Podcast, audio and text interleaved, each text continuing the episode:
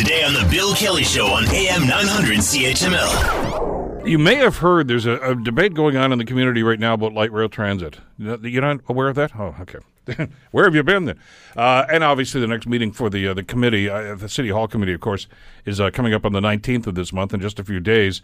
And in anticipation of that and what may well be a vote that could either move this project forward or stall it again, both sides, both the pro and the anti sides of the LRT, are starting to speak up and trying to get as much attention and support, obviously, for their side of the issue. There's a rally, of course, coming up at City Hall on the Saturday. But the McMaster Student Union is weighing in on this right now. They're speaking up about LRT. They are launching a campaign today to encourage students to be vocal in this conversation. Blake Oliver is the Vice President of Education at McMaster Students Union, and she's with us here to talk about this. Good morning. Thanks for coming in today, Blake. Yeah, thanks so much for having me, Bill. Okay, now you're not a native Hamiltonian. That's correct. But obviously you're going to Mac, so you're living here in the area right now. You're a living guy just not too far from the Mac campus now. Talk to us about your involvement in this and getting involved in what is a rather contentious debate here in the city. Absolutely. So, like you said, I'm the Vice President of Education of the McMaster Students Union, so it's my job to advocate on behalf of students. And the MSU has long been a supporter of LRT since before I even came to McMaster. Of course, there's been a lot of developments within LRT within the past few years. 2 years ago, when the provincial government came down and invested $1 billion into LRT, it was great news for students. I actually remember being in the room when Kathleen announced that. Yeah, that was one of the first things I did in my tenure of student advocacy was attend this event. And at the time, I didn't have quite the understanding that I do now about transit advocacy in the province, but I still knew that it was a huge significant investment, and the more that I've been in this line of work, the more I've really felt that way.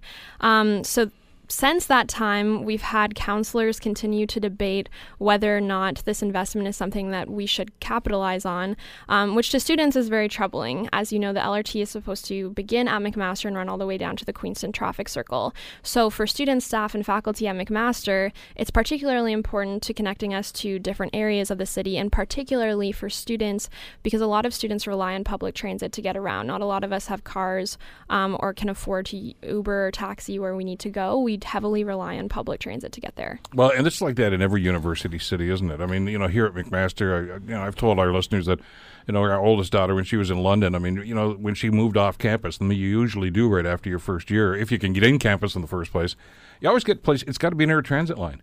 Because, you know, oftentimes it's a city that you're not totally used to, and you need to know that you can get from point A to point B. Yeah, that's absolutely correct. And especially in Hamilton, throughout my year serving as Vice President of Education, another municipal issue that comes up a lot is student housing. So anyone who lives around McMaster would know that the Ainsleywood and Westdale communities are overwrought with students. We have students living in houses that have up to 10 people in them. There's a lot of dense student housing in the area, and it causes a lot of issues within the community. So a lot of times it's spoken about, why don't we have students living downtown? Why don't we have students living maybe a little bit further from campus? And the reason is that it's hard to get to campus from those places. Sometimes buses can be inconsistent, especially on the weekends. Having something like an LRT will allow students to expand and live elsewhere in the city, but still go to McMaster and be able to access campus really easily. Well, one of the things that we've been discussing here in this city for quite some time, of course, to do with McMaster and with Mohawk, is student residence downtown. And you go to some of the major American cities like Boston and Chicago and New York, obviously, the campuses sometimes are downtown, but the student residences are clearly downtown. I think there's something like 7 or 8 universities within the downtown core of Boston. Chicago has 2 or 3, Loyola and Northwestern are right down there, right downtown. And want to see that with McMaster too, but the story we always got when Peter George was the president, now with Patrick Dean, is you've got to have better transportation systems for the students to get back and forth. I mean, you have to look after their well-being and welfare at all. So, and I get that. And this sounds to me to be the solution that you guys have been looking for. Definitely. And already there's some plans to build student residences downtown. Specifically, I believe there's a plan to build a graduate student residence downtown, which is fantastic.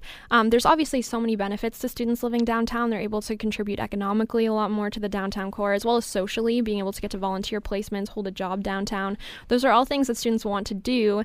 But when we're living all in Ward One in the Ainsleywood, Westdale bubble, we're not necessarily exposed to what's going on in James Street or what's going on in Ottawa Street.